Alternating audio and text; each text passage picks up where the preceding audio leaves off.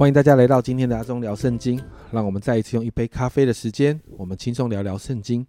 在今天的进度里面呢，我们要来看以赛亚书的五十五到五十七章。那在五十五章当中呢，一到五节就提到了救恩的本质其实是恩典。在第一节这里说：“你们一切干渴的都当就近水来，没有银钱的也可以来，你们都来买了吃，不用银钱，不用价值。”也来买酒和奶，我们就看到有一个恩典哦，就是不需要任何的花费，我们可以得到我们所需用的，我们可以得到这个恩典。而我们看到这个恩典不仅仅是给以色列百姓，更是给外邦人。在第五节说：“你素不认识的国民，你也必招来；素不认识的国民，也必向你奔跑。都因耶和华你的神以色列的圣者，因为他已经荣耀你。”接着，我们就在第六节到第十三节看到神提醒百姓要抓紧时间来寻求他，要转离恶行来归向神，因为这是可以得赦免的关键。所以在第八、第九节里面呢，就看到神透过这个仆人所带出来的救恩，神爱人的心都不是啊一般的我们做人的可以想象的。因此，你看到第十到十一节，就看到神说要定义，他定义要这样做，这样的事情一定会成就。神说的话不会返回，必然成就。所以在十二十三节就看到，因着这样的救赎，这个世界要起来欢呼，甚至我们看到很多自然界的现象，代表自然界要成为这这件事情发生的见证人。因此，到了五十六章，你就看到一到八节，神提到要守公平跟公义，特别提到要持守安息日，持守的人会蒙福，甚至就算你是外邦人，或者是这里提到一个特别的。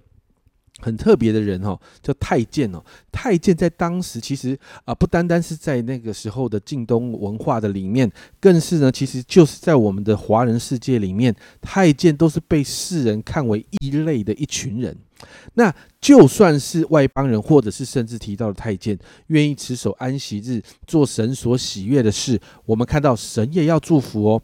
甚至我们看到，在第七节，神这样说：“他的殿是万民祷告的殿，也就是这个救赎的恩典，不单单给以色列百姓，更是给万民的。”接着九到十二节，神的口吻有一个转向，这个转向焦点就聚焦在指责以色列这一群领袖。他说到：“这一群领袖好像瞎眼的、哑巴的，他们不保护羊群，他们只在乎自己的利益还有宴乐，甚至啊，比那一些。”外邦人或者是太监更为不如，所以到了五十七章一到二节提到，虽然异人、诚实人好像仍然要面对死亡，但经文里面提到，在这个里面仍然有祝福。艺人面对的死亡是免了将来的祸患，艺人的死亡会把艺人跟这些虔诚人带进平安与安息的里面。接着三到十三节就开始警告那一些敬拜偶像的人，你们会面对那个悲惨的境况。经文提到，神无法容忍这样的事，无法接受百姓跟这些异教神明来立约。神就警告百姓，这一切都是虚空的，唯有依靠神的才能够承受产业。所以在十四到二十一节，在这些警告啦、这些责备的提醒之后，神就再一次宣告：谦卑依靠神的人，神要与他们同在。十五节这样说。因为那至高至上、永远长存的原文是住在永远的、永远长存、名为圣者的，如此说：我住在至高至圣的所在，也与心灵痛悔、谦卑的人同居，要使谦卑的灵苏醒，也使痛悔的心苏醒。所以，只要愿意悔改，在神那里仍然有出路，仍然有医治。只有那一些不愿意悔改行恶的人，才会没有平安。那你看到今天这三章的经文里面，我们看到福音的本质，神期待百姓悔改，期待百姓再一次回到他的面前。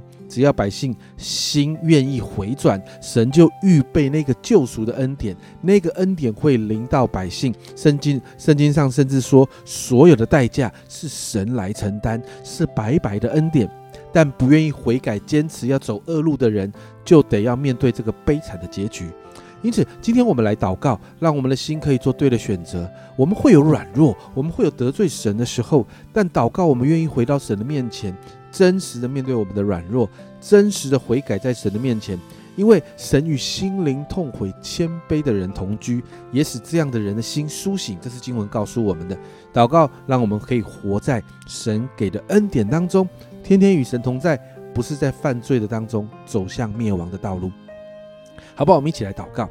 亲爱的主，我们谢谢你，主要这透过今天这三章的经文，主要提醒我们要做对的选择。主要我向你来祷告，主要让我们真的选择在你的恩典里面，选择主要在我们软弱的当中，主我们仍然愿意回到你的面前来。主啊，主啊，因为你自己的应许是，主啊，心灵痛悔谦卑的人，主啊，你要与他们同居。主啊，主啊，你要让这些人的心苏醒过来。主啊，我们就想，我们就向你来祷告，帮助我们成为这样的人。主啊，帮助我们，主啊，让我们真实。实的看见上帝，主啊主啊，你总是带领我们回到阿巴天父你的面前。